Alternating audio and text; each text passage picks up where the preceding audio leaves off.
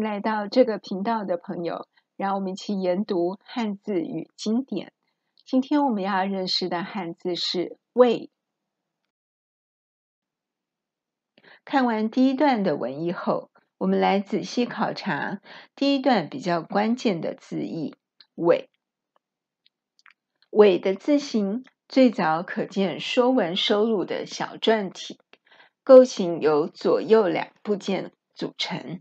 左部件像人，右部件像一动物。此外，中研院的小学堂资料库收录两个传抄古文，如简报所示。“伪”字的本义参见《说文》，诈也，从人为生。《说文解字注》：“诈也，诈者欺也。是古曰：‘诈为也。’”按经传多假为为伪，如诗“人之为言即为言”，盖自设于作为，则曰为。《说文解字细传》：“为者，人为之也，非天真也。故与文人文人为为伪。”许慎解“伪”的本意是诈，段玉裁注解为欺诈。偏向负面的意思，但段玉裁与许凯补充了“伪”的另一个字义，指作为、人为。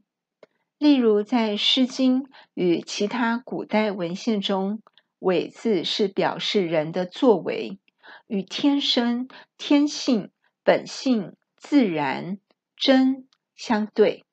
将“为”字解释成人的作为，就属于中性的词义。因为人的行为有善有恶，有人会说谎，但也有人会说真理。伪的引申义有欺诈、不诚实、伪装、假装、窃据的、不合法的、人为、作为等。伪字的右部件是人，人的字形最早可追溯至甲骨文，有十九种写法。总归为四大类写法，构型都像人侧面站立、微微低头、弯腰、手垂下之形。差异处只在有的画人左侧面，有的画右侧面，以及人的侧面之姿。有的构型比较像画人站立鞠躬的样子，有的构型比较像人倾斜坐着，准备要起身的样子。人的经文字形有三十四种写法，总归为五大类写法，构型与甲骨相近，差异处只在人的侧面之姿，有笔直站立，有弯腰欠身，有九十度鞠躬，有跪坐的样子。人的本义参见说文，人天地之性最贵者，此纣文。象必敬之行，凡人之属皆从人。《说文解字注》：人天地之性最贵者，性古文以为生子，《左传》正德利用后生，国语作后姓是也。许称古语不改其字。礼运曰：人者，其天地之德，阴阳之交，鬼神之会。五行之秀气也。又曰：人者，天地之心也，五行之端也。十味别生，备色而生者也。按禽兽草木，皆天地所生，而不得为天地之心。为人为天地之心，故天地之生，此为己贵。天地之心谓之人。能与天地合德，象必敬之行。人以众神贵于恒生，故象其上必下敬。许慎认为，人的本意是指天地之间最高等的生物。周朝纣文的人字画人的手臂与小腿。段玉裁引用《礼运篇》。补充说明，人字的构型是要表达人是纵向降生的跟一般横向出生的动物不同，人有脊椎可挺直身躯站立，这点在生物界是很特殊的。一般动物如牛羊都无法直立行走。古希腊哲学家将人定义为两只脚站立的动物。古希腊哲学家柏拉图将人定义为理性的动物。现代演化论者认为，人因可直立行走，所以声带才能发育完全，进而具备语言的能力。此外，《礼运篇》亦强调了人是天地精心的杰作，因为人有身体与灵魂，能行出仁义礼智信五项道德。天地虽创造动物。但动物只有肉体的生命，却没有人的灵魂与道德，所以人是万物之灵，能配合天时地利治理万物。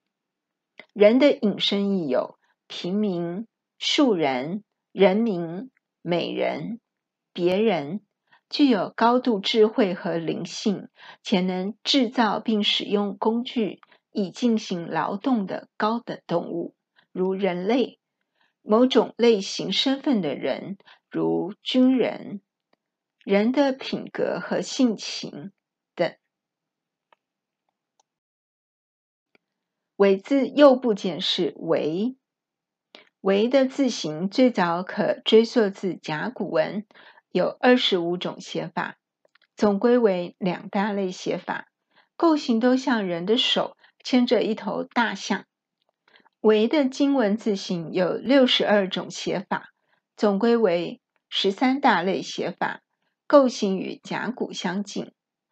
第五个是战国开始出现的构型，省略大象的身体，只剩下大象的头与长鼻和旁边的手。为字的本义参见《说文》：母猴也，其为禽，好爪。爪，母猴象也，下腹为母猴形。许慎认为为的本义是母猴，构型像母猴的爪与腹，但因为许慎无法看到甲骨文的字形，只能根据已经讹变了的小篆字形解说，所以解释为的字义时产生错误。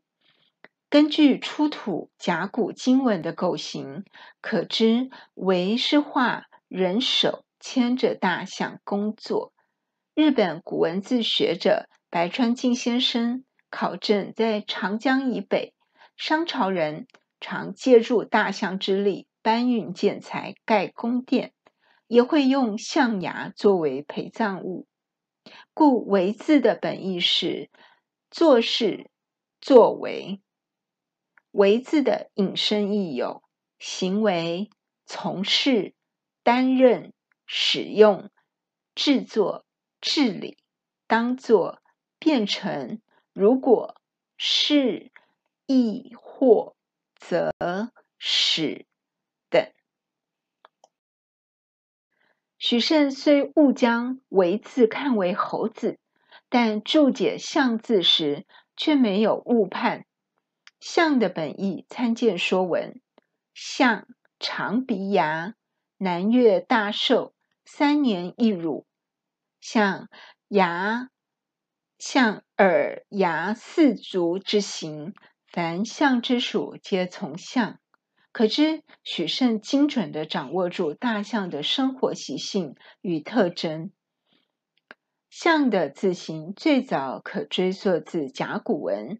有十五种写法，总归为两大类写法，构型都像大象的侧面图，突出大象的长鼻子和庞大的身躯。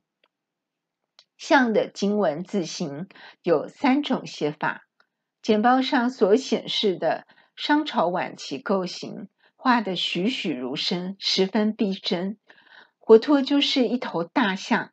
跃然纸上，映入我们的眼帘。象的本义是南方长鼻牙的巨兽。象的引申义有抽象、形象、形状、样子、状态，如天象、法令、法律。古代一种执干戈做棘刺状的舞蹈，相似、模拟、效法等。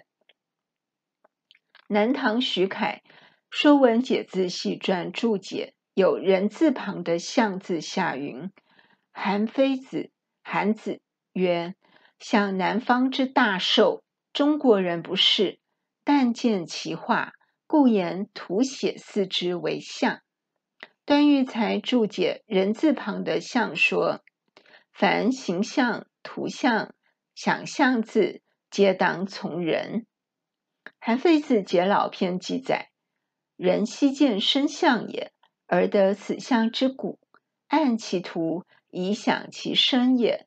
故诸人之所以异想者，皆谓之象也。今道虽不可得闻见。”圣人执其见功以处见其形，故曰无状之状，无物之象。韩非子认为大象是南方的巨兽，中原人都没看过实体，只看过图画，所以图像的像、相似的象字都加上人字旁。而老子一书以无状之状。无物之象，两句形容无形的道。韩非子解释老子这两句话时说道：“北方人很少看到活着的大象，所以只能依照死象的骨骼想象生前的形体。因此，人凭臆测推想的事物都称为象。道无形无状，没有实体。”所以无法听到或看见，但是圣人根据道化身万物的力量，得以推测道的本质。有人字旁的象字，本意是相似，引申意有模拟、仿效、依随、顺遂、似乎、好像、肖像、人像、图像、雕像。想象等。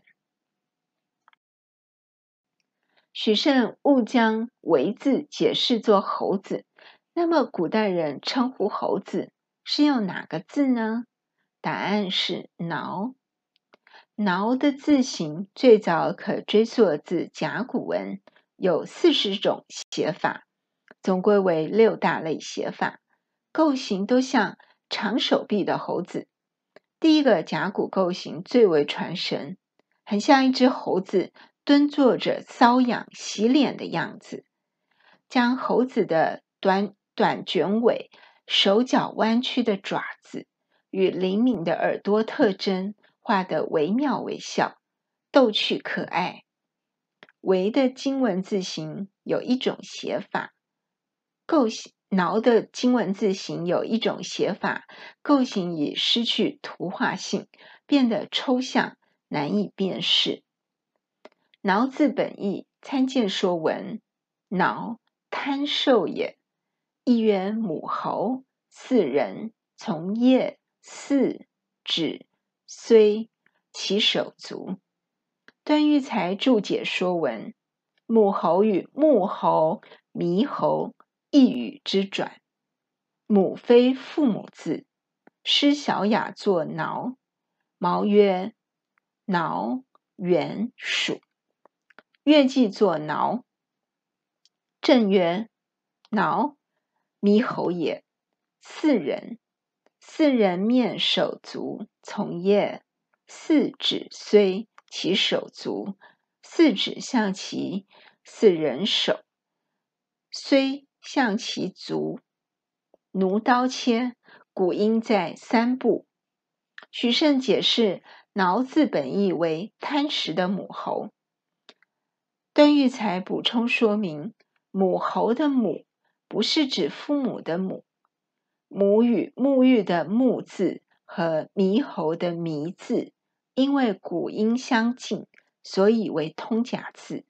因此。”母猴可写作木猴或猕猴。为什么叫木猴呢？字典解释，这种猴子常用手擦拭脸面，很像在沐浴洗澡的样子，所以称为木猴。欢迎对汉字与经典有兴趣的朋友一起学习充满童趣又有严谨系统的商周古文字。我们下次见。